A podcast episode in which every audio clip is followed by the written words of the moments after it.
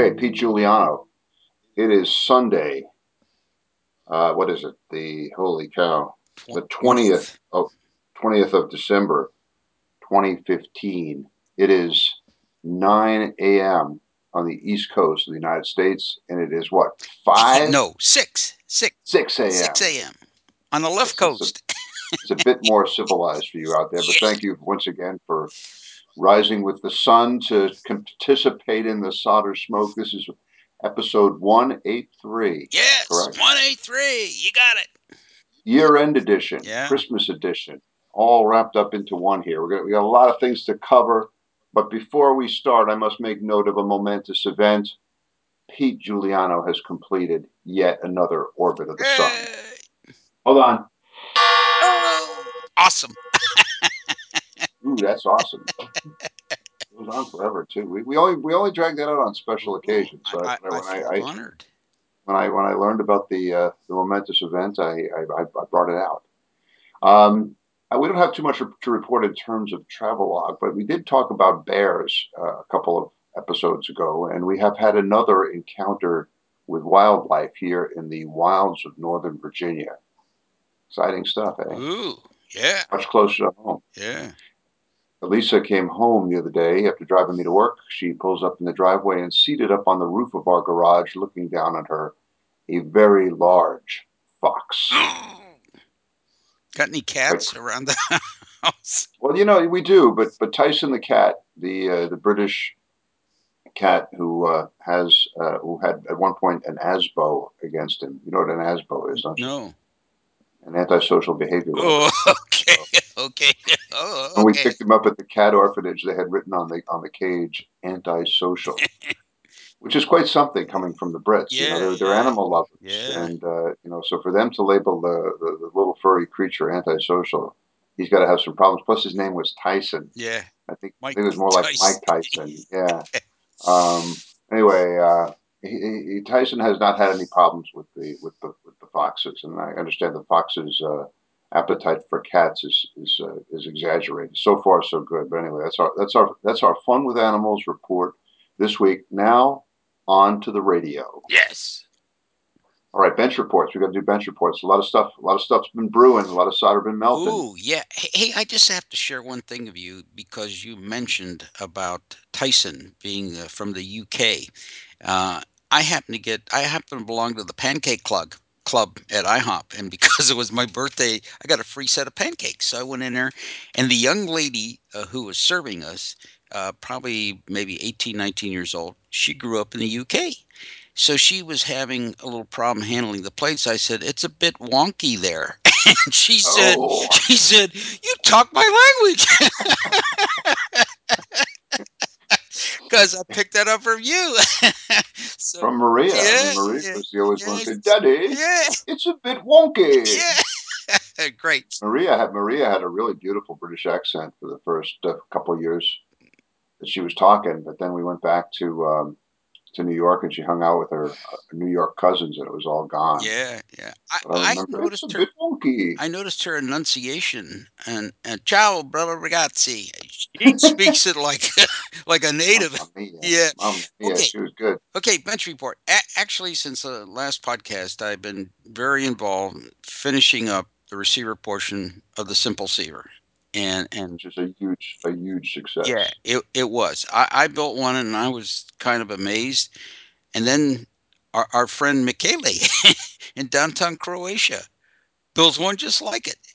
Hey, Dex, I don't know if you saw this, but Dex in New Zealand, Dexter, wrote in and he dubbed, he saw that video of Michele's rig and he dubbed it perfectly. Man, this guy has a way with words. He called it the Croatian creation. Yeah, yeah, yeah. You're right. You know, you know, when I first looked at that, he had all these boards tacked together, and I said, "Oh, well, okay."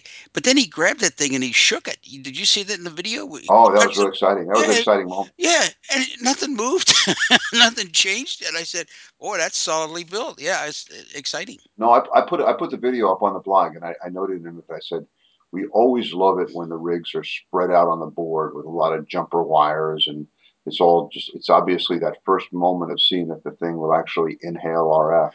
But Michele's got extra points because as occurs with yours very often, underneath, like on the workbench, but but like between the workbench and the PC boards, are all the noodling drawings. Yeah, yeah. all the the papers with you know uh, erased erased pencil marks and lines and exclamation points and figures and doodles and noodles and spilled coffee and all the good junk yeah. that goes into making a successful home brew receiver or transmitter. You, you know, he printed off the spice simulations that, that were up on the on the blog because I made him uh, gifs so you could just download them. So and that's what they had. You know, you could I could say, oh yeah, I see what that is. So it, it worked really good. I, I was uh, really impressed. I, I thought, gee, mine is just sort of strange. It's quiet between stations. You know, like there's not a lot of internal noise, and Mhm. and he saw the same thing on his build. So so there Yeah. must be something about that design that that makes it kind of quiet. And I, I I'm I'm just kind of excited to see you know a second build of that and it working and it works just like mine. So uh, really great Well, it's more than second. We see other elements, other people out there building it, or at least using parts of parts it of it. Yeah. in parts of the design. So, uh, if you guys are looking for uh, for a project, check out Pete's Simple Ceiver. It's up on his blog with really extensive uh, documentation. So much cool documentation that it was picked up by Hackaday. Yeah, yeah. That was that was really neat. I noticed it all of a sudden. I saw it on Hackaday, and people were sending it to me. And you know, it, it's Hackaday. They they it's a very very popular, very well Yeah. visited website, and it's hard to get stuff on Hackaday. Well, partially because what they're really looking for is more kind of computer type hacks. You know, using the technology, the circuits, the boards, the chip, the software for a purpose that it really wasn't designed for. And so our our stuff really doesn't fit in very well. But they were so impressed by your documentation and all the simulations, the LT Spice, and all that it went on to Hackaday. You must have seen quite an uptick in the uh, Oh, oh yeah, yeah. I did, I did. So it's kind of, but you know, I think that's that's the important thing is once you get LT Spice, you know, people say, "Oh, geez, what I got to do with that?" You know, that's comp- complicated. It's not. It is so easy to just try things and then say, "Boy, that ain't gonna work," or you know, "Oh, that that's cool," and you can move on without spending a lot of time at the soldering iron. And you know, How long? How long? How long have you been using LT Spice? When did you get into it? actually using it in detail uh, Yeah. about a month ago. Oh, really? Yeah, I, I used it Oh, once before. I tried designing a receiver before, and I just said, "This is a lot of work," and and I stopped using it. And then I got I only got into it because I had the Tentec 150A. I said, "Okay, I got to simulate those networks." And now, you know, you, there's so much you can do. Uh, so, No, no, I, I, I really like it, and um, and it's been, it's been, great. It's a great tool. did, did you get Yeah. the did you get the spice simulation of the substopper? I, I, I, I've got to. I haven't looked at it yet. Yeah, okay. Well, you you gave me that as an assignment, so I said, okay, here All we right. go, here we go. But but uh, really, uh, the next step is to add the transmitter. And when I really started noodling the transmitter, I, think most of the parts that are in the receiver just get moved over. you know, the, the same crystal filter, the same IF amplifiers. Uh, the only thing that we had to come up with is a microphone amplifier, which I did, and that's that's up on the site. So if someone's so inclined and don't want to wait for me, you you can take all those parts and just put them together and build your your transmitter because I, I feel really certain it'll work and work very well based on the receiver performance. But I always think it's a good idea to do the receiver first and build a receiver because Yeah.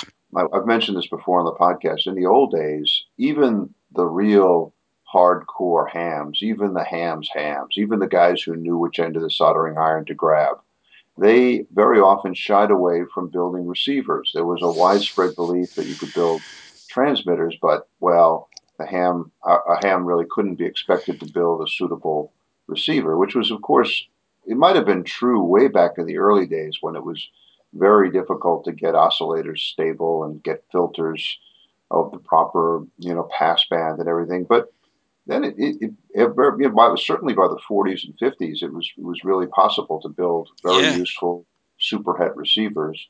Then later on, of course, we had the um, the direct conversion revolution that came along. So that, that's it's it's it's really possible. And I'm telling you, it's it's it's a hoot to uh, the first time you turn that thing on, you, you start having signals coming through. Yeah. Tell me. Well, you know, Bill, there's a couple things on the drawing board. One, I've, I've put the layout of the transmitter, so that's going to be the next stage. But let me tell you what's in the back of my mind. Instead of trying to um, build a whole bunch of uh, circuits for uh, other bands, I'm thinking about using uh, two J310s f- configured as a dual gate MOSFET as a uh, self-excited converter. So, so this way you you put the crystals on gate two, uh, build an oscillator. If you look in the Barebone Superhet, that's yeah. what the mod does with the product detector. He he doesn't have a separate product detector. He built a crystal oscillator with gate two, feeds a signal into gate one. So I'm think I'm thinking you could build like if you want to listen to 20 instead of putting a 20 on there. If it's working really well in 40, put a converter on the front. Yeah. Well, Doug DeMaw was really into that. He Yeah. called them ser- serverters. Yeah. S C C E R. That was when his call was W one C E Yeah, yeah, Yeah, serverters. Yeah. those. So uh, Yeah. I, I mean, I'm gonna gin something up and see what we can do, and uh, maybe uh, see if you can put in some other bands. It might be nice just to say you want to listen to 17 meters or 12 meters without building a special radio, just a little converter, Right. plug in crystals. There you go. Bob's your uncle. Bob's your uncle. You got it. You got it. We're being very British this morning. Yeah, yeah. Bit wonky. It, uh, bit wonky. All right. Well, listen. You you said a couple things. I guess. uh, Are you done with you yeah, your yeah, your because I, I'm spending all the time just finishing that up, and and I have been playing with the W7ZOI uh, high-cast circuit to add AGC. I may come up with something different. Uh, that's a lot of circuitry to do that. I, I'm looking for something simple, and uh, because this is a simple receiver, and that's a lot of There you go. parts. So uh, I'm working on that. All right. Well, good. Well, uh, so many things that you said about transmitters and receivers and the first experience with listening to a receiver. I, I am working. I mentioned this on the blog on uh, a receiver project. I think I mentioned it in the last podcast. It's since got a name. It's now called the Frankenstein. Can we hear the creaking door? Yeah. Well, somebody, um, Paul Darlington wrote in and said, "It is alive." okay, let, let me describe this thing. It, I'll describe it a bit. I can't really describe it completely because there's some pretty complicated stuff going on in there. But it is a phasing receiver. Anybody who's interested in it, if you want to see where the idea came from, it's Rick Campbell, KK7B. And in the uh, January 1993 issue of QST, he wrote an article entitled High Performance Single Signal Direct Conversion Receivers. The, the subtitle is The Direct Conversion Receiver Described in August 1992 QST featured high dynamic range, low distortion audio, and super SSB shape filter shape factor. So that was a simple direct conversion receiver that he built. What more could you ask for? How about adding an image reject mixer to that basic design for opposite sideband rejection? Basically, what it what it what this kind of receiver does is if you have a direct conversion receiver, anybody who's used an HW7 or an HW8 or any other direct conversion receivers knows that simplicity has its cost because you're listening to both sides of zero beat. It's kind of hard to explain, but it's imagine if you for guys who are relatively new, imagine if your transceiver was on and when you turned it on you had to hit both the upper sideband and the lower sideband button at the same time. So you'd be li- listening to everything that was 3 kcs above your tuning frequency and everything that was 3 kcs below. And if you're only interested in upper sideband, you only need to listen to that part that's above the zero beat, uh, above what the, the numerals on your on your rig say. But if it's a direct conversion receiver, unless you do something extra, you're going to be listening to both sides, upper and lower sideband, above and below zero beat. But what you do with with the phasing type of receiver is you you add circuitry that allows you to have all of the benefits of a direct conversion receiver, which are, are many, and but at the same time only get the portion of the spectrum that you're interested in listening. In other words, you get rid of that other side of zero beat that you have no interest in listening to. And this is very important. And I just find the, the, the way of doing this very different from uh, all the other receivers uh, I've built. Um, we were, we've been building many, many filter type receivers. The BitX are the uh, uses filter type receivers to get rid of that what they call the other the other sideband, or really, I think better said, the other side of zero beat. But um, this one is a really kind of a cool circuit that makes use of the inherent phase relationships between the um, sum and difference products of mixers. And it gets a bit complicated, but there's basically a really kind of cool trick that's done with physics and trigonometry that allows you, with the addition of some additional circuitry, to basically null out the other sideband that you're not interested in, the other side of zero beat. So I've been, the reason I call it the Frankenstein receiver is that I, I'm, I'm using an AD9850 um, uh, VFO board that I got from Paul Darlington, uh, M0XPD, and the Kanga folks in the UK. And they sent it over to me, very kind of them. Dennis. And yep, and yeah, I think this one was designed by by Paul. It's one of his shields. Anyway, you have an Arduino. I use an Arduino Uno, and I put on top of it Paul's shield, and Paul's shield has the AD9850, but it also has um, some uh, circuitry that generates what they call quadrature. So it divides the frequency coming out of the ADA 9850 by four, and then it spits it out in two different streams. The only difference between the two different streams is that one is 90 degrees behind the other. So you have what's called quadrature. And the reason I call it Frankenstein is I have this in a little box. And to make it convenient, I put BNC connectors off to the sides. For a number of reasons, it was better to have them off to the sides. So it looks like the bolts in, in Frankenstein's neck. yeah, yeah. By the way, Maria's reading uh, Frankenstein in, uh, in high school, so it was a very. I guess I had Frankenstein. Oh yeah, yeah. There you go. On my mind, Mary Shelley and all that. But um, anyway, it, you really this is not the kind of thing that how it all works really can't be explained in a podcast. A video might be better, and when that might might come eventually, or this might actually be something that would be included in an update of the of the solder smoke book. But uh, if you want to figure it out, you really do have to spend some time noodling. The one fellow wrote in on the blog. He said, "Well, you lost me when you started talking about phasing." Well, this is this is some, this is the kind of thing you really have to sit down with the books. You have to probably sit down with multiple articles and uh, some notepad and paper and just work through it and and see if you can figure it out in your own way. I think everybody has their own particular way of of seeing things and understanding things. And I certainly had to struggle with this for a while. It's very similar to uh, the the scheme that's used in the old phasing transmitters, like the HT37, which is goes back to 1959. But anyway, uh, Peter Parker has been interested in the in the phasing rigs, also VK3YE, and I think he picked up on the allure of these of this circuitry, and it's something that Rick Campbell talks about in his articles. There's something really kind of cool and elegant about doing it this way. And anyway, so I have launched on this adventure, and I am I've made I'm happy to report really significant progress. The first signals were received last night. Hey, way to go! You got a video?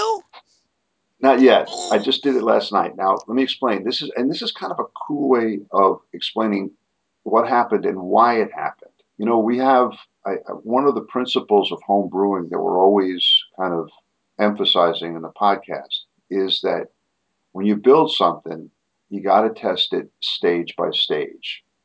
Don't try to build the whole thing, then plug it in and say, "Oh my gosh, it doesn't work." Because then you'll have no idea which part of it doesn't work. You know, which, you know, each each of these receivers, transmitters, transceivers is composed of multiple subcircuits. And really, the best thing to do is to test the subcircuits as you build them. All right, so I started out with the DDS board that Paul and Kanga UK had sent me a while back. And I pulled it out and I tested it. Sure enough, I found, I think I mentioned this last time, that everything was working except for the critical uh, 90 degree phase shift circuitry. I wasn't getting I and Q. I wasn't getting square waves out with one 90 degrees behind the other. And I, I contacted Paul, and he and I were both kind of scratching our heads across the Atlantic.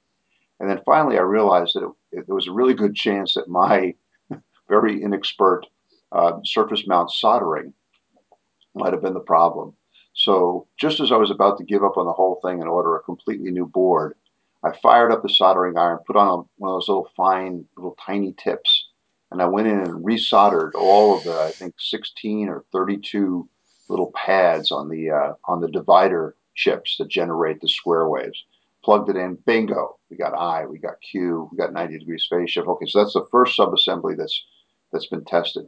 Then the second real thing that you do when you build one of these things is you build essentially two direct conversion receivers. Now, a direct conversion receiver is super simple. All it is is a mixer and an audio amplifier. And into the mixer, an audio amplifier at the output. Into the mixer, you send your signal from the antenna and you send your oscillator signal. Or to have the oscillator, the oscillator is the DDS 88, 80, 9850. Um, I have a signal that can come in from the antenna. Uh, 40 meters, you don't even really need a, an RF preamp or anything, you just need the antenna. So what I built over the last week or so were, were the first part of the audio amplifier and a rather complicated diplexer that uh, Rick Campbell designed.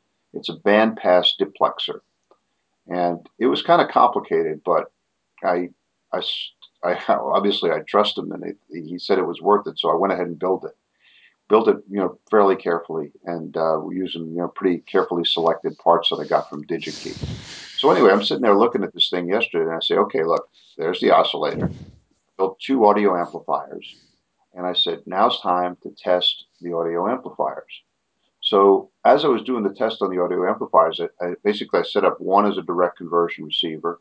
I hooked up a 40 meter antenna and I could I could hear regular direct conversion receiver. It's working. And I go over to the other one. It's on the same board. I'm using your board, the board that you sent to me for, for use with the BitX. I repurposed it. On the other side of the board, I'm looking at the second uh, uh, direct conversion receiver. And that one didn't work. That was kind of fun. It didn't work. So I was able to use the first one as sort of a test. Okay, what does the signal look as I go through there? And I, I, go through on the other one, which is supposed to be identical, and I see exactly the point where the signal stops. Sure enough, I look, I had a cold solder joint. Yep. It, Pull out oh. the soldering iron, heat it up a little bit, bingo. Now, okay, so now I've got two direct conversion receivers. And the only difference between them is one is being fed by a signal that's 90 degrees behind the other signal from the LO. That's it. I couldn't, I, Pete, I couldn't resist. I couldn't resist. I, I had to listen to it. So this, at this point, is what it's what they used to call, or they still call, a binaural receiver. And what they what they say, and, and it's been in QST, it's in Rick Campbell, it's in EMRFD. If you take headphones and hook up one headphone to the one direct conversion receiver and the other headphone to the other direct conversion receiver, you'll get what's described as this really kind of freaky, groovy, ethereal stereo effect. So when you tune right? it, it sounds like it's going through your head. It does. oh! This is this is. I mean, it's this is this is a real kind of seventy, almost new age-ish kind of thing. It is, but it's you know, and I got to tell you, my reaction. This was a, okay. So uh, essentially, I, I, look around and I figure, look at it. I say, okay, these audio amplifiers that I'm dealing with now, they were just really the preamps. They weren't intended to have enough output to drive a loudspeaker or anything like that. But I figured if I get some very sensitive, high impedance headphones, which I have, I have a collection of old old headphones, and hook them up I should be able to hear the audio. I could see on the scope that there's a significant audio output coming from both receivers, but now I want to hear it. So I know that I can't, if I hook up an 8 ohm speaker, it's not going to do it. But I got these high impedance, high sensitivity headphones, and I figure if I hang them off the ends of the audio amplifier, I'll be able to hear it. So I rig it up and I have it so that one headphone is going to one receiver, the other earphone for the other ear is going to the other, and there's a common the common ground goes to ground on the board. And I, I, I put them on, and sure enough, CW is coming through. And as I tune it around, just as they describe in the QST article, it's really weird because it sounds like the the signal is coming. It's on one side of your head. It's coming in one ear. It's it, you know we don't even realize this, but when we hear sounds, our brain automatically tells us where the sound's yeah. coming from. Yeah. And it's based in part on the stereo effect because there's a, there's a lag between when the sound hits one ear and when it hits the other, right? And this lets us sort of say, oh, okay, it's over there, right? It's, it's just like binocular It's vision. the computer in the middle tells you. It's the computer in the middle. Okay, but here's the thing. You know, I, I, my reaction to it was not what I expected. I, w- I was not. I wouldn't say that I was really kind of blown away by it, because some people have described this kind of, you know, life changing experience. yeah, right. you know, no, it wasn't like that. But here's the thing. I was playing with it, and I started to think to myself, hey, as you tune the thing across, all of a sudden the signal moves kind of through your head, and it's completely on one side and I'm thinking to myself, how is this circuitry sending this signal to only one of the earphones and not the other? How is that happening? It's not happening. Because you think about it, both receivers are getting exactly the same RF signal. The LO frequencies are exactly the same. Only difference is one is 90 degrees out of phase with the other. That's a very, very slight difference at you know, seven megahertz, right? But the our ear brain system is sensitive enough to pick out those phase differences because it's the same kind of phase difference that lets us know distance where the tiger sound is coming yeah, from. Yeah, yeah, in, in on the savannah in Africa when we were out there as hunter gatherers, right?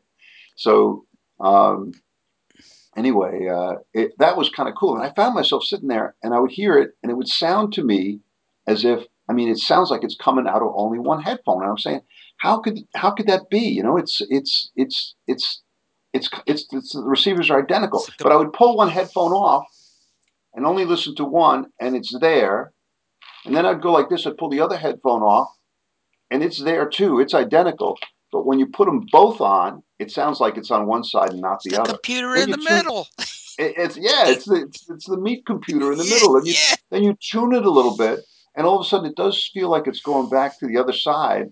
Anyway, really interesting stuff, and I, I had a lot of fun with this yesterday. And it, but it, it again, it all started with a desire just to sort of test the uh, this these particular subcircuits. Sounds really really nice. It sounds it, it sounds Crisp. pure, Yeah. clean. Yeah. And um, even even with you know the, the DDS running with all the digital stuff going on there, I, I guess this this is attributed to, to to Rick's really excellent and carefully designed diplexer, but it, it sounds great. So I'm, I'm having a lot of fun with this thing. It's got I mean, and I, I put on the blog when I described it. It's got a lot. There's a lot of soul in this new Oh, machine. yeah. So there's the board that you sent me the little with the squares from your two hundred fifty thousand dollar CNC machine, the famous 250K. Um, the there's the, the the board that Paul and Kanga UK sent to me, the Shield. There's the Arduino underneath it, which gives it a bit of Italy, and uh, it's all literally on a cutting board from Italy, an Italian cutting board, which adds you know that kind of kind of mamma mia, Yeah. bella figura Yeah, factor yeah. in there. So uh, I'm, I'm having a lot of fun with this thing. And, and the next thing to do, uh, what I what I have to do next is I have to build uh, the um, audio phase shift network because what you do now is you take one of these audio streams and you shift it by an additional 90 degrees. And this allows you, through the, the miracle of physics and trigonometry, to null out one side of zero beat and reinforce the other side of zero beat. And that turns that that gets this beautiful little direct conversion receiver to um, eliminate the problem that makes an HW8 or an HW7 or any other direct conversion receiver a bit less than optimal. So, and I'm really looking forward to that because you'll be able to, it, it, you'll, you, you look at, if you understand it, and I, I've come to an understanding of it, you really understand the uh, the, the, cleverness of it, the, uh, the, the elegance of it, uh, and uh, I, I, think I think it's a shame if anybody goes and tries to build one of these things without doing the the, the, the noodling required to really understand it.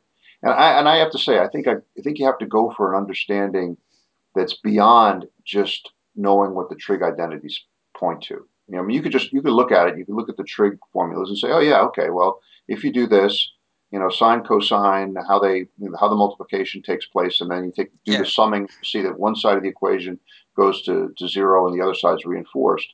But it really, I think, you get a deeper understanding if you take that and then you start noodling, you start looking at what happens and why it happens and why these phase shifts lead why these phase shifts would lead to a situation in which when you do the, the summation at the end, one side of zero beat is annihilated or knocked 40 dB down, and the other is reinforced. That is really cool. Yep. And, uh, and uh, I'm having a lot of fun with it. Uh, I had a couple questions, Bill. The uh, yeah. on the front end, did you have to build a splitter for the antenna to go into two? You're supposed to. Yeah. Oh, okay. yeah, yeah. Okay. and I eventually, and I eventually will. Okay. Okay. And I, and you know you but but I was so anxious to get it going, and I was sitting there and I was taking the clip lead from from the antenna, and I put it on the input of one of the SBL one mixers, and then I put it on the input of the other. But then, of course, if you're if you have the knack, you think, hell, I'm going to wrap the two of them together and I'm going to clip it onto both, right? Yeah. Because in a certain sense, that's well, that's what the splitter is going to do. It's going to do it yeah. With less loss. It's going to do it with a better impedance match. Yep.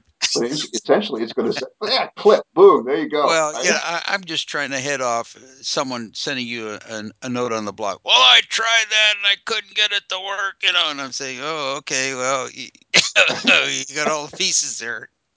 Your mileage may vary. Yeah, yeah, yeah, yeah. But that that's and yeah. Um, now, is this the same circuit that is in uh, Q- QRP Power, the book um, ARRL? I, I, it might be. I don't know. I haven't looked at that book in a while. But is it a bi? Is they they build it as a binaural? Yeah. But he's got two of them in there. He uh, actually he's got three in there. Well, yeah, Rick. I mean, he started out with the. Um, it, it, became the R two, I guess. Yeah, the, the R two is is ba- this is basically the R two. Okay, yeah. In in experimental methods for RF design, he comes up with an R2 Mini and an R2 Pro. Different versions, but the same basic basic scheme. And uh, anyway, this is what I've been been playing with. So, are you going to build the T2? I don't know. We'll have to see. I mean, right now, uh, I'm thinking of just just doing this one, but it's it's really it's cool. It's really cool on the receive side, and I'm looking forward to. Uh, doing the the phase net phase shift network and then getting it so that I can uh, you know null out that other side of zero beat. But uh, thanks to, to Rick Campbell for uh, for doing all the work on this. It's been out for a while, of course. Now it's more than more than 20 years, but uh, I think it's it's some really neat circuitry. And it, and again, it's there's an entire chapter on phasing rigs and experimental methods for RF design. It's a real uh, treasure trove of, of, of very great technical information on this stuff. So uh, anyway, three cheers for, for Rick Campbell and, and phasing. All right, what's next? Let's see what else we got. Oh, 160 meters. meters. Yes. Don't you forget. You, I, you are committed. You are you you, you have signed on, my friend. I, am not. As a matter of fact, I, I you probably didn't get a chance to see it. I sent you a design for a 160 meter AM transmitter. I did see that that is cool. That that that gets, but that's it's the kind of thing. It reminds me. We're going to talk a little bit about uh, Mad Dogs and Englishmen. okay. uh, we got to explain to our listeners about the uh, yeah. the covenant that the three of us have entered oh, into. Yeah, sure. Go ahead. You, me, and Steve Silverberg, Silverberg have have committed to uh, to getting on 160 meters because we calculated. I think that we have what like 140. Yeah thousand years or something yeah, like that. Yeah. Is 140 years of ham radio and no experience, experience on the top nothing, end. nothing. Not not a single, uh, uh, you know, elect, electromagnetic emission from any of us. So this has to be corrected. And I was prompted to do this because of my adventures with the DX100, which has a 160 meter position there on the uh, on the band switch. It also has 11 meters, by the way, but we're going to ignore that, that yeah. one. Yes. You'll, you'll convert that uh, to 12. So yeah, that DX100 on 12 meters.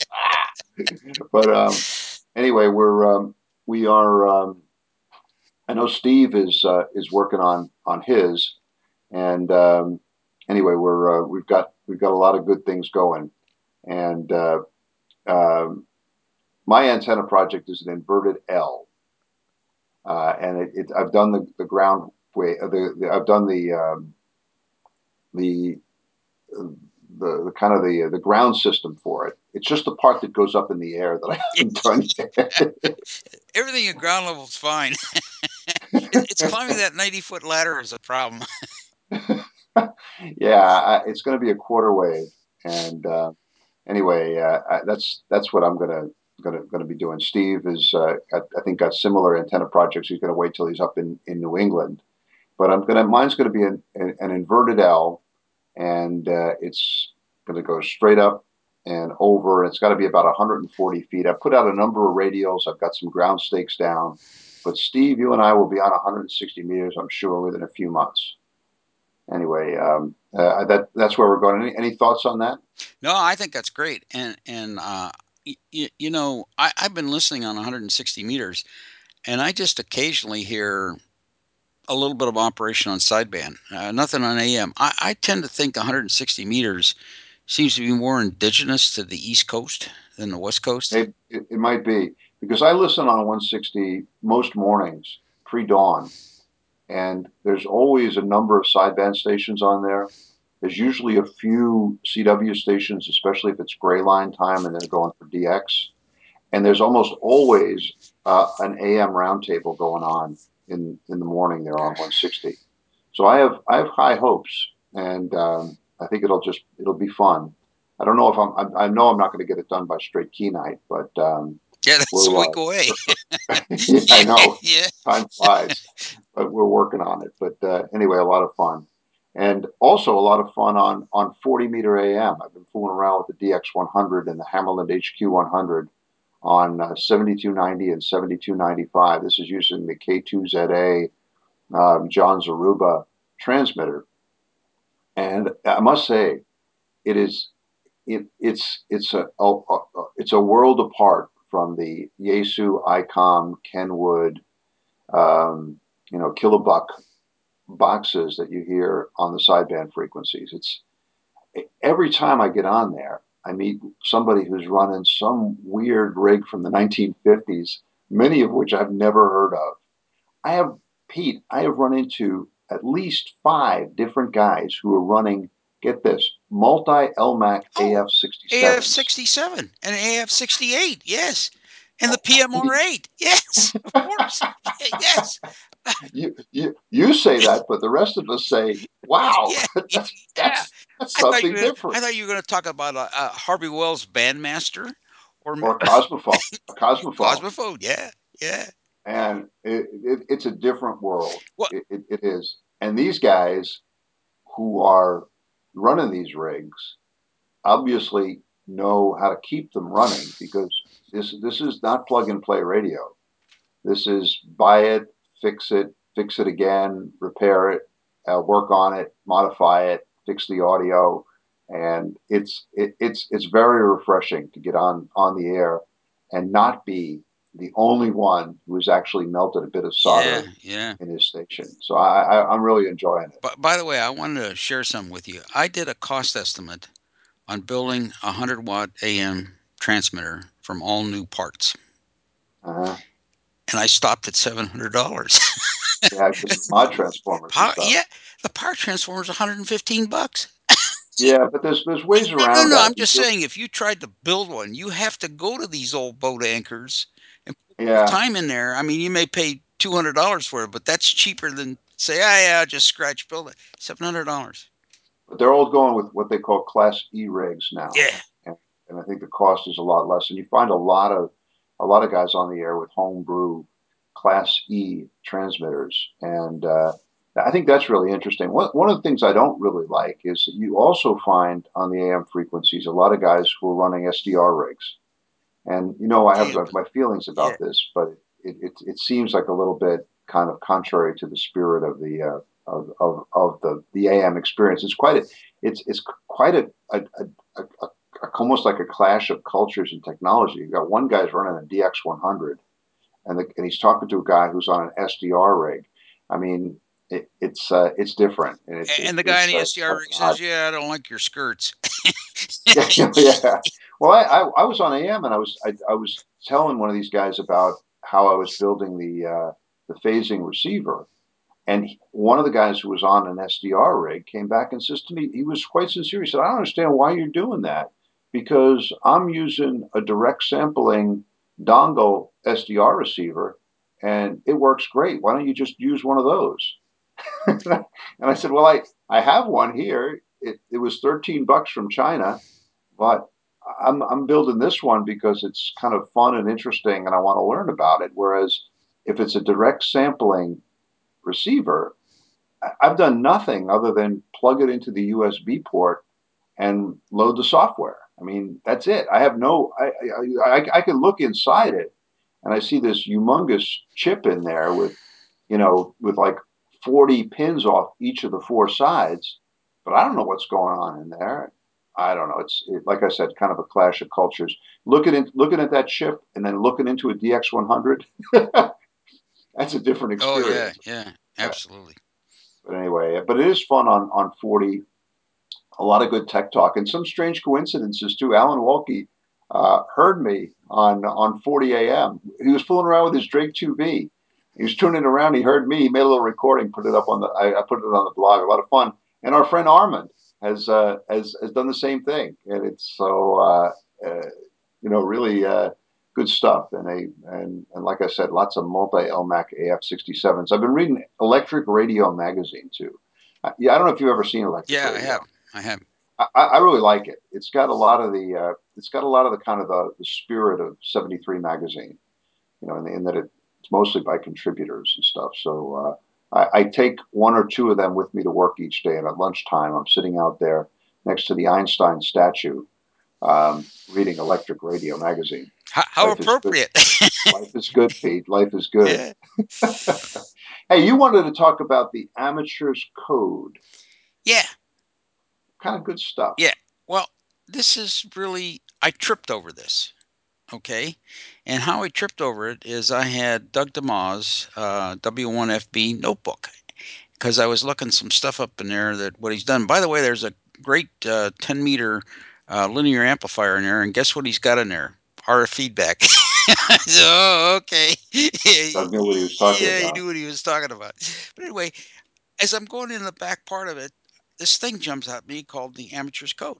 And it was written by Paul Segal, he, W9EEA. And I think later Segal was the general counsel for, for ARRL for, for many He wrote years. in 19, wrote in 1928. 1928 and he was saying this is the amateur's code and these are some things that we should do as amateurs and you know the thing that's kind of sad today is a lot of those are not being observed you know rudeness on the air uh, guys that say i only talk to dx um, or there'll be situations where maybe you have a uh, uh, a problem with your signal instead of saying hey old man you know i'm noticing something they jump down your throat I'm going to keep talking for a second. I'm going to go over to the bookshelf and get it. Yeah, okay.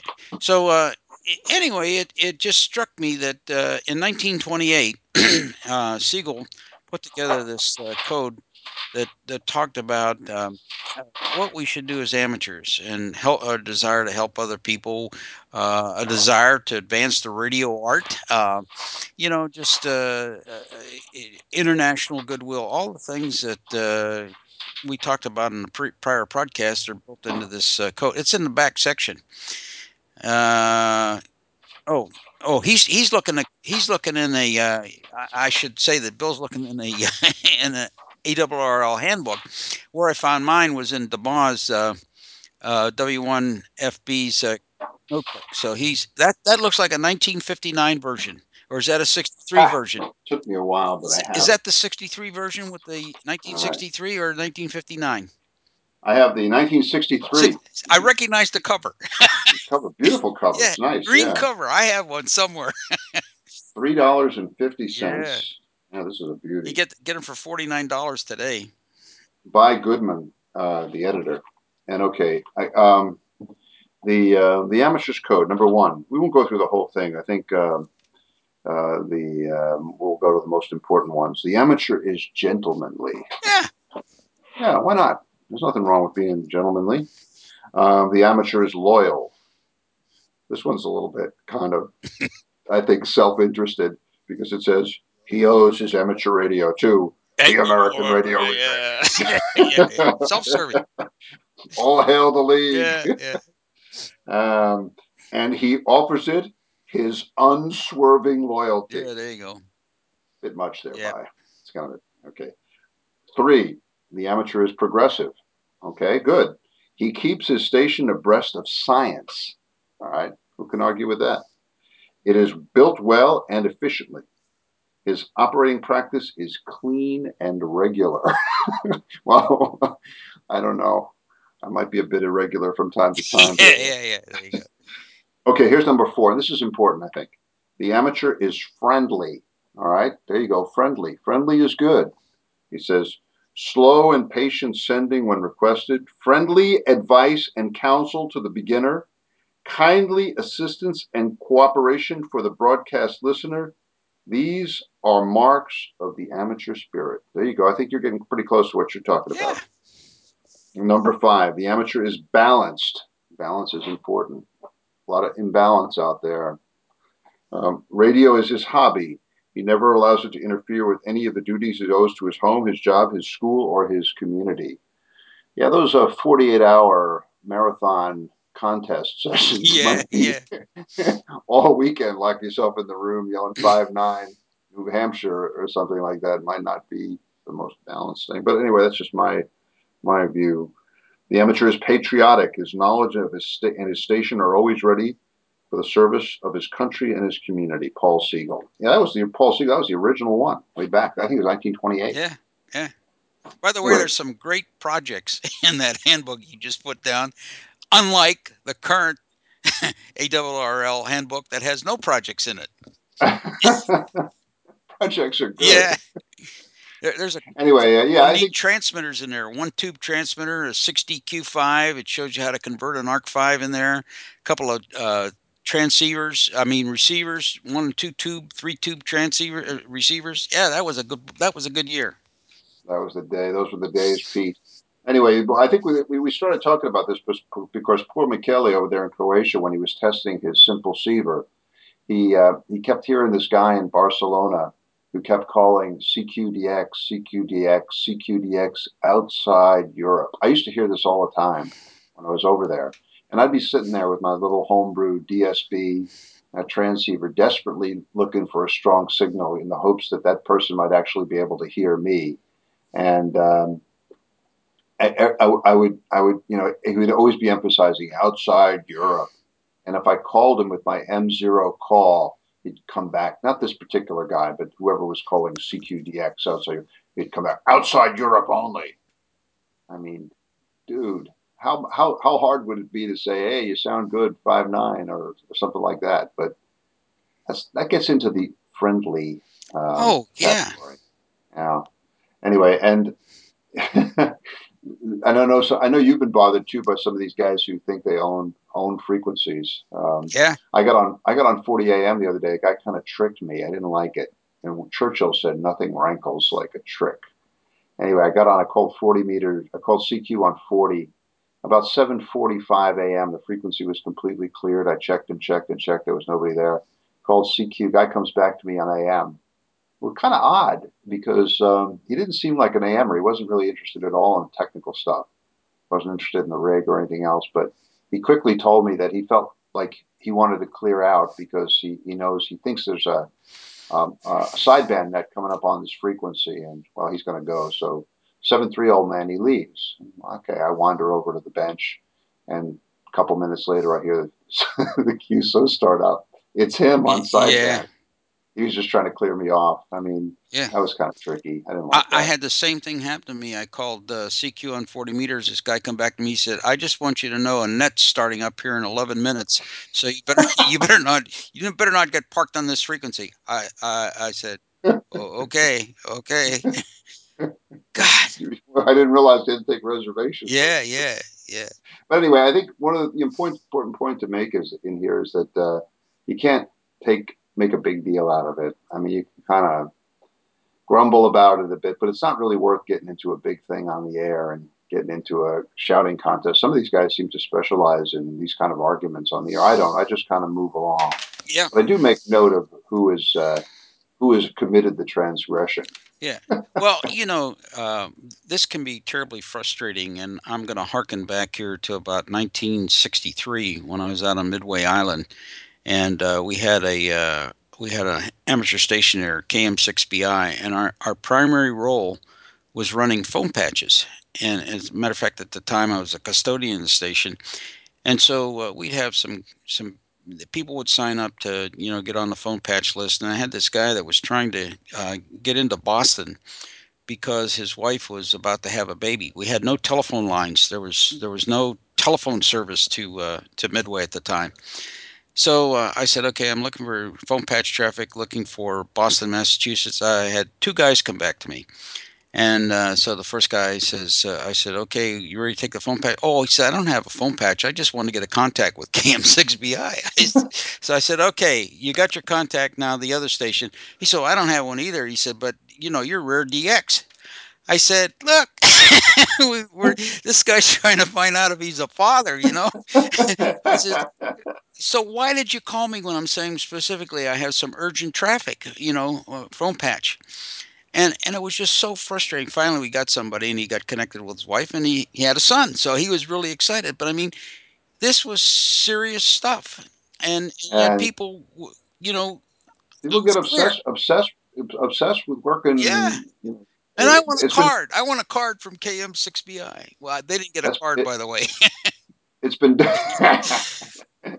Yeah, and, I, and the other thing I think we could do is just what we're doing now, sort of uh, encouraging gentlemanly, Absolutely. friendly behavior. What, what would it take for that about. guy to say, "Hey, Bill, M0 BHR HBR uh, homebrew radio, you're you're There you go. yeah, homebrew ra- HBR. Yeah, You know, hey, your your your signal sounds good. Now I want to try to work some DX. Uh, what'd that take? Thirty seconds? No, I know, I know. Anyway, that's enough of our Yeah, uh, enough our public service announcement uh, for the uh, for the week uh, for the month. Enough ranting. Um, another thing came up. I want to mention real quickly. We were talking about negativity. How about negative frequencies. Pete? Negative frequencies, and I'm not talking about fourteen three one three.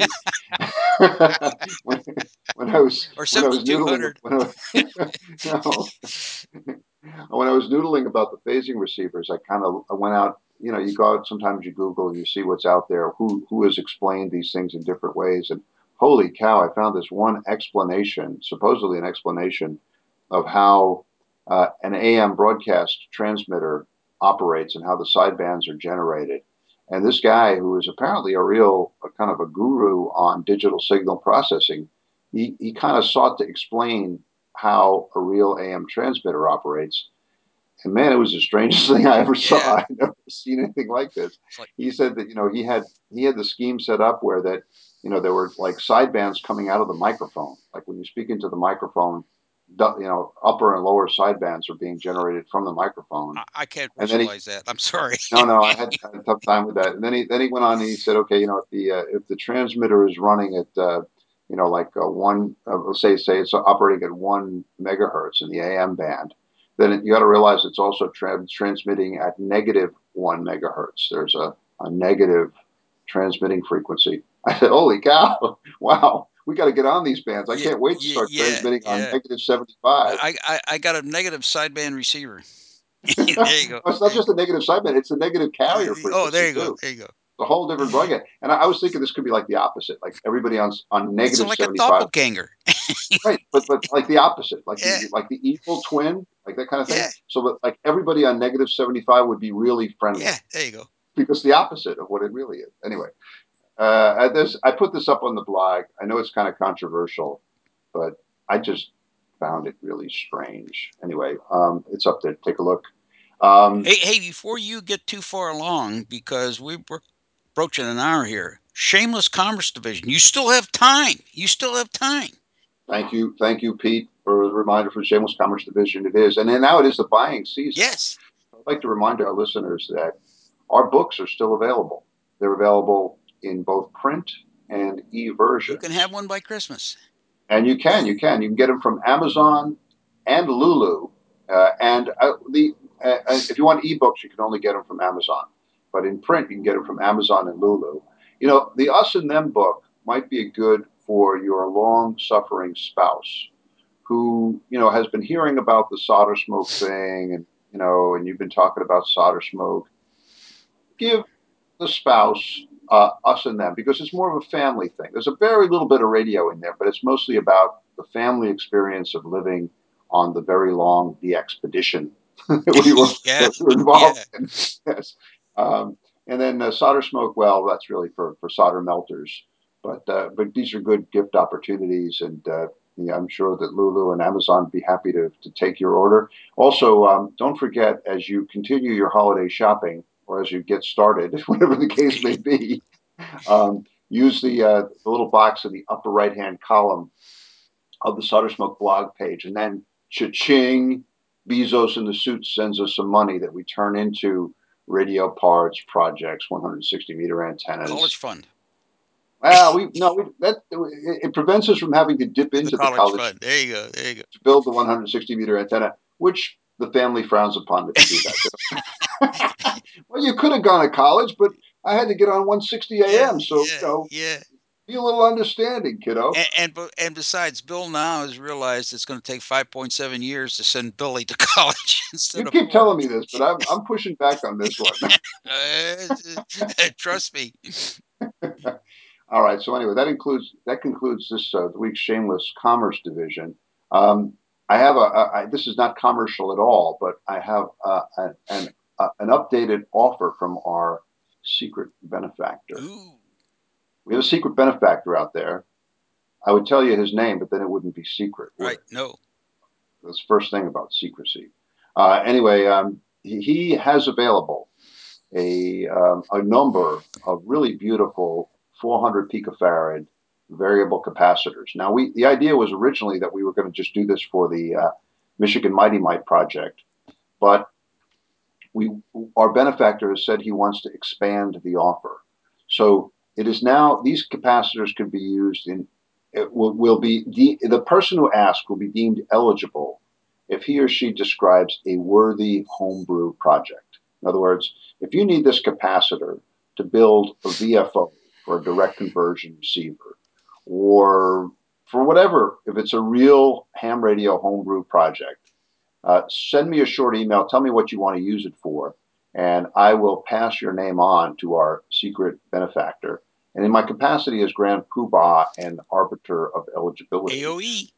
I will I will make the determination. Our our we you know we've got some quirky standards here, but if it's for a good project, uh, you, you'll you'll get it, and then that means you get the capacitor for just the cost of postage, which is is pretty good. It's about six bucks in the U.S. So let us know, and I will then pass it on to our secret. Anyway, anyway, worthy homebrew projects. Send a couple lines about what you're building, why you need a variable cap, and maybe a little bit of your own knack story. This will help confirm that you are in fact among the worthy. Anyway, well, that's uh, that's that's where that stands. You know, a perfect home for two of those is the Lew McCoy 80 40 meter CW transmitter with the 6 6AG7. Two of those go in the Pi network. that's what you need. Two of those. That's the, that's the kind of thing we're talking about here. Yeah. All right. Anyway, um, we're I think we, we need to move on. We're going oh wait, oh, real quick. What do you what, what's ahead? What, what are you going to build in in uh, in 2016? Okay. Are you seated down? Is your blood pressure I, down? I, I am. Okay. I I'm going to get I'm going to learn Python and I'm going to build a single sideband transceiver out of a Raspberry Pi. okay. I, I, I, warned you first.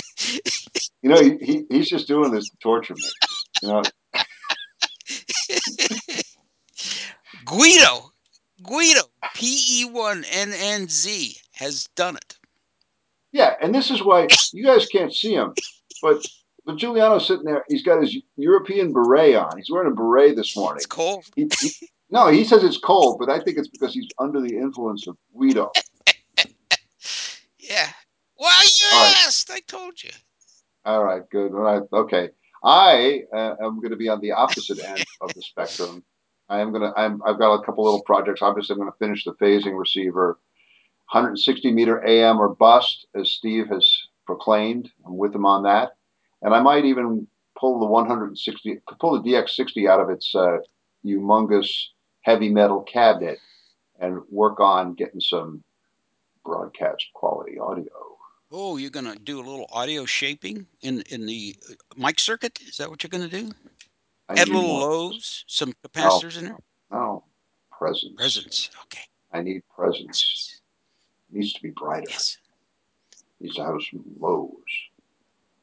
Needs to sound like Barry White on it. Yeah. There you go. Anyway, that should be fun. Um, okay. All right. Now it's time for yes, solder smoke mailbag. Yeah. There we go.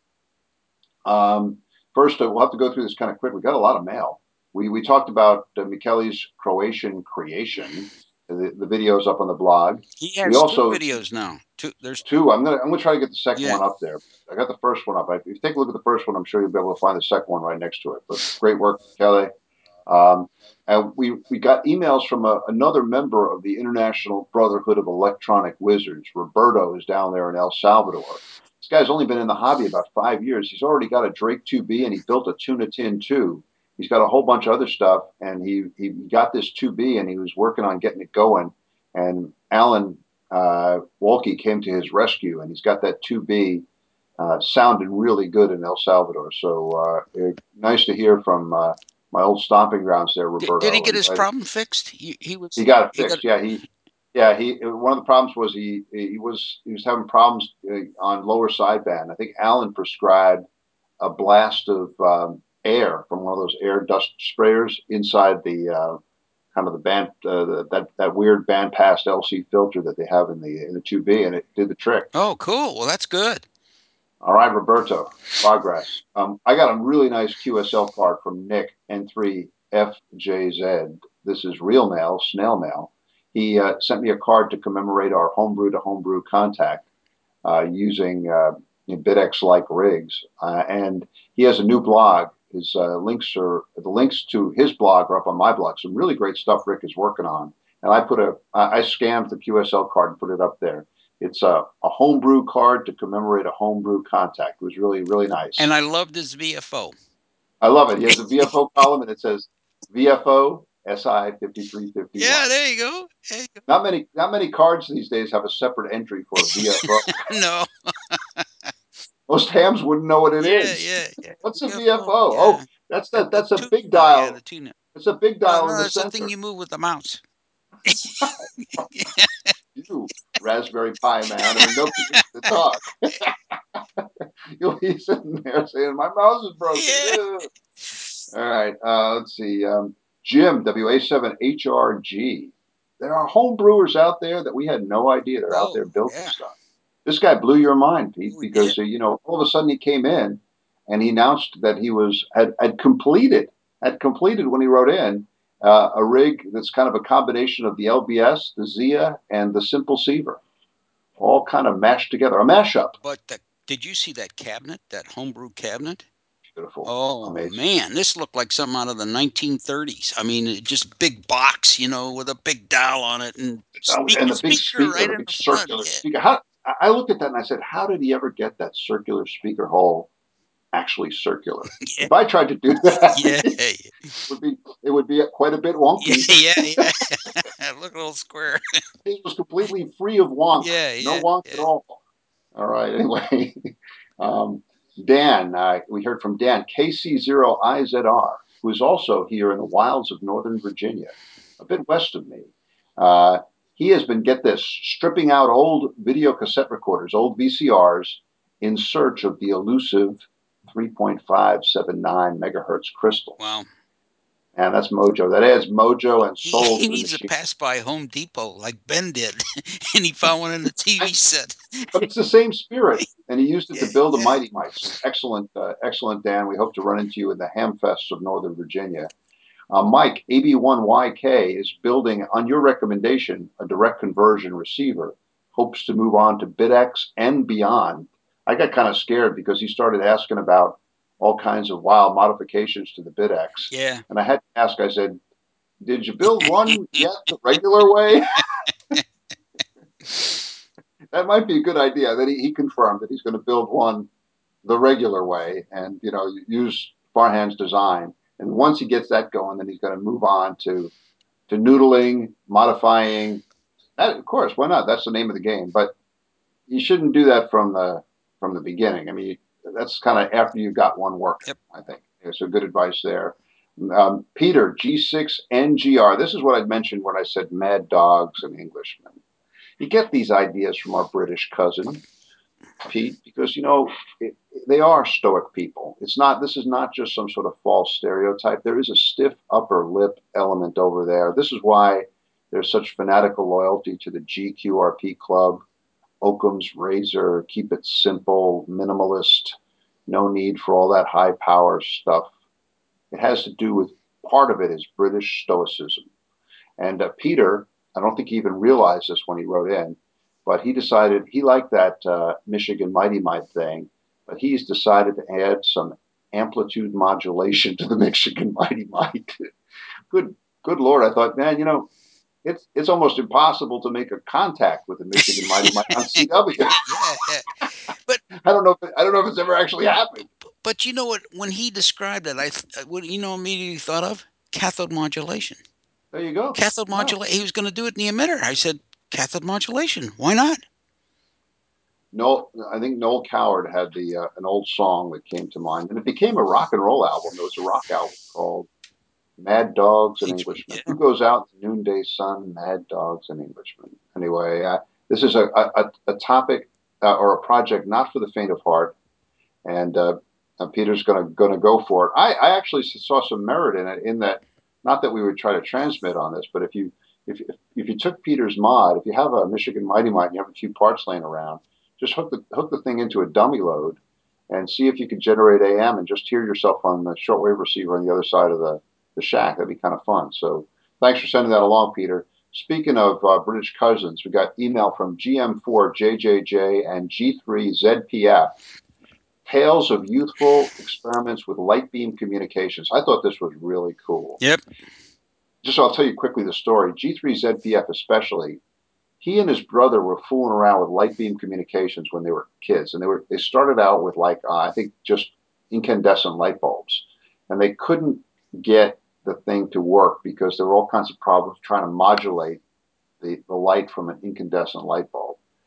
This was genius. G3ZPF said, wait a second, he on his own, this is real heavy duty inventive madness. He said, wait a second, why don't we use the, the light from the sun? Because my brother can take his detector, which is a phototransistor and an AF amplifier. So he takes a phototransistor, hooks it up to the mic input of an AF amplifier. He goes across the field. And instead of trying to focus a flashlight or an incandescent bulb, G3ZPF takes a mirror and focuses the energy of the sun onto his brother's photodetector. So far, so good, right? Here's the genius part. He figured that if he took the mirror and glued it to the cone of a loudspeaker fed by an audio frequency amplifier, his voice would cause the cone to vibrate, which would vibrate the mirror, which would modulate the sunbeam and his brother across the field would pick it up. It worked. This was all prompted by a, a, brief entry in the Solder Smoke book about how Mike, KL7R, and I were fooling around with laser beam modulation. I was modulating the, the light from a laser pointer and aiming it at a, a solar panel And when Billy was small, he and I were shooting our voices across the, the living room in London. But man, that is that is real genius for a little kid to figure out to do that. Now, when he told me about this, this was really kind of wild because I kind of Googled light beam communications, and the Wiki, Wikipedia page took me to an entry about somebody else who had done this. Alexander Graham Bell did it on February 19th, 1880. And this is recorded in I mean, his his system was a bit different. Obviously, he wasn't using high gain audio amplifiers back then, but it was essentially the same thing. Mirrors would come down, and then the mirror would modulate a, of a light beam, and he had some sort of detector system at the other end. But um, Wikipedia claims that this is the first ever. Um, um, let, us see, how would he put it? He's, uh, da, da, da, the the first ever phone communication, first ever you know, wireless, um, wireless phone. Yeah. A lot of people think that that was like 1906 New Year's Eve. Fessenden play in the violin on Christmas Eve. This was 1880. They weren't they weren't using radio frequencies. They were using light, but it was wireless. The first ever wireless phone, 1880. Anyway, three cheers to G3 ZPF. Three cheers for him and his brother. They modulated the sun. Wow, very cool. Uh, VK3YE, Peter Parker, uh, the uh, the Wizard of Melbourne, sent in a nice video on his homebrew superhet receiver. Um, you know, it just it, it, it, reminded me a lot of, of, it also like yours reminded me of, of Doug's barebone superhet. But somehow these both yours and Peter's are more fun. There's more kind of life. There's more kind of I don't know excitement uh, into them. Maybe it's because we have available more multimedia. We have uh, YouTube videos and LP just getting the word out. Yeah. Yeah. Um, Grayson, our friend in Turkey, had a while back alerted us to the fantastic homebrew tube type sideband rigs. I know your, your, your mouth is, you're thinking about it and your mind. Yeah. Is, his, mouth, his jaw is dropping. Yeah. Jaw dropping. G, a KG7TR has a website called Octalmania. Yeah. Octalmania. Go for it. Just Google KG7TR. Octalmania. He's the Octalmania Master Thermotron home brewer. This guy builds uh, sideband rigs using tubes for HF, masterpieces, just and, and, a lot of them are converted ARC fives. Uh, it's and he, you know, he's redone the site. Yeah. Jason told me he reorganized oh. it, so it's now even easier and more appealing. So uh, go there and have your your, uh, your your thermotron minds just blown by the excellence of KG7TR's work. Finally, Pete, the last letter in the mailbox. Say this one special for you. Comes from Rob N7REP. I don't know if you remember. Oh, you yeah. You yeah, yeah, yeah. and I just, I'll just an excerpt from Rob's letter. He wrote to both of us, but he said, "Thanks, Bill, for not straying too far from the non-microscopic discrete component analog path." I'll read that again. Thanks for not straying too far from the non-microscopic discrete component analog path. Man, he says, I reach for the Zantac when there's too much Arduino chatter, or having to use a microscope to tell a resistor from a capacitor. but I him, I said, you know, diversity is important. We need we need to have both the yin and the yang, both sides of the spectrum. Balance, balance, balance, balance. I think we're very balanced here. We're becoming more balanced every day because you are moving deeper into Raspberry Pi land as I go over to work on my DX100. But but it was interesting. Did you see the radio he has? He's got a Flex 3000. Oh yeah, he's got a Flex 3000. Yeah. So, but he said when he likes to build stuff, he does it with discrete components. Yeah. Okay. Well, I guess that's okay. All right. hey, the new year is approaching. Christmas is almost upon yeah. us. I think it's time to wrap. You got anything else for the? For no, the... I just want to wish you and your family and and those podcast listeners a very happy holiday, a safe holiday, and just yep. uh, enjoy the time with your families. Put a little balance into it. Uh, know, spend it, get away from the rig, spend some time with your kids. Yeah. By, by the way, I did get a very special birthday present from my daughter and and I don't know if you I don't think you're aware of this, but uh, what she did is she contacted uh, one of the editors at QRP Quarterly. And in the last edition of uh, QRP Quarterly, my LBS 2 was on the front cover. You remember the picture?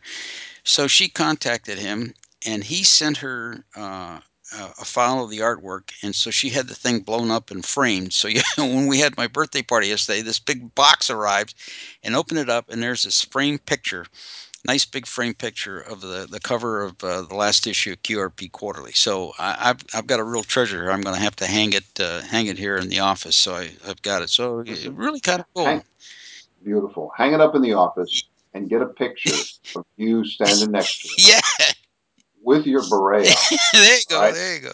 All right, now that's congratulations. That's a beautiful gift. Yeah. All right, I'll, I'll, i too will pass uh, holiday greetings on to all of our listeners. Um, happy holidays and uh, and good luck in the new year. And thanks for all your support and and for listening to our uh, our ramblings here. And and because it's it's a special day, I'm going to close the show with uh, with the ceremonial gong, don't you think? Yeah, absolutely, absolutely. So, so before I'll say seven three from the wilds of Northern Virginia. Seven threes from the left coast. Thanks, Pete. You bet. Happy New Year. Yeah. Happy New Year.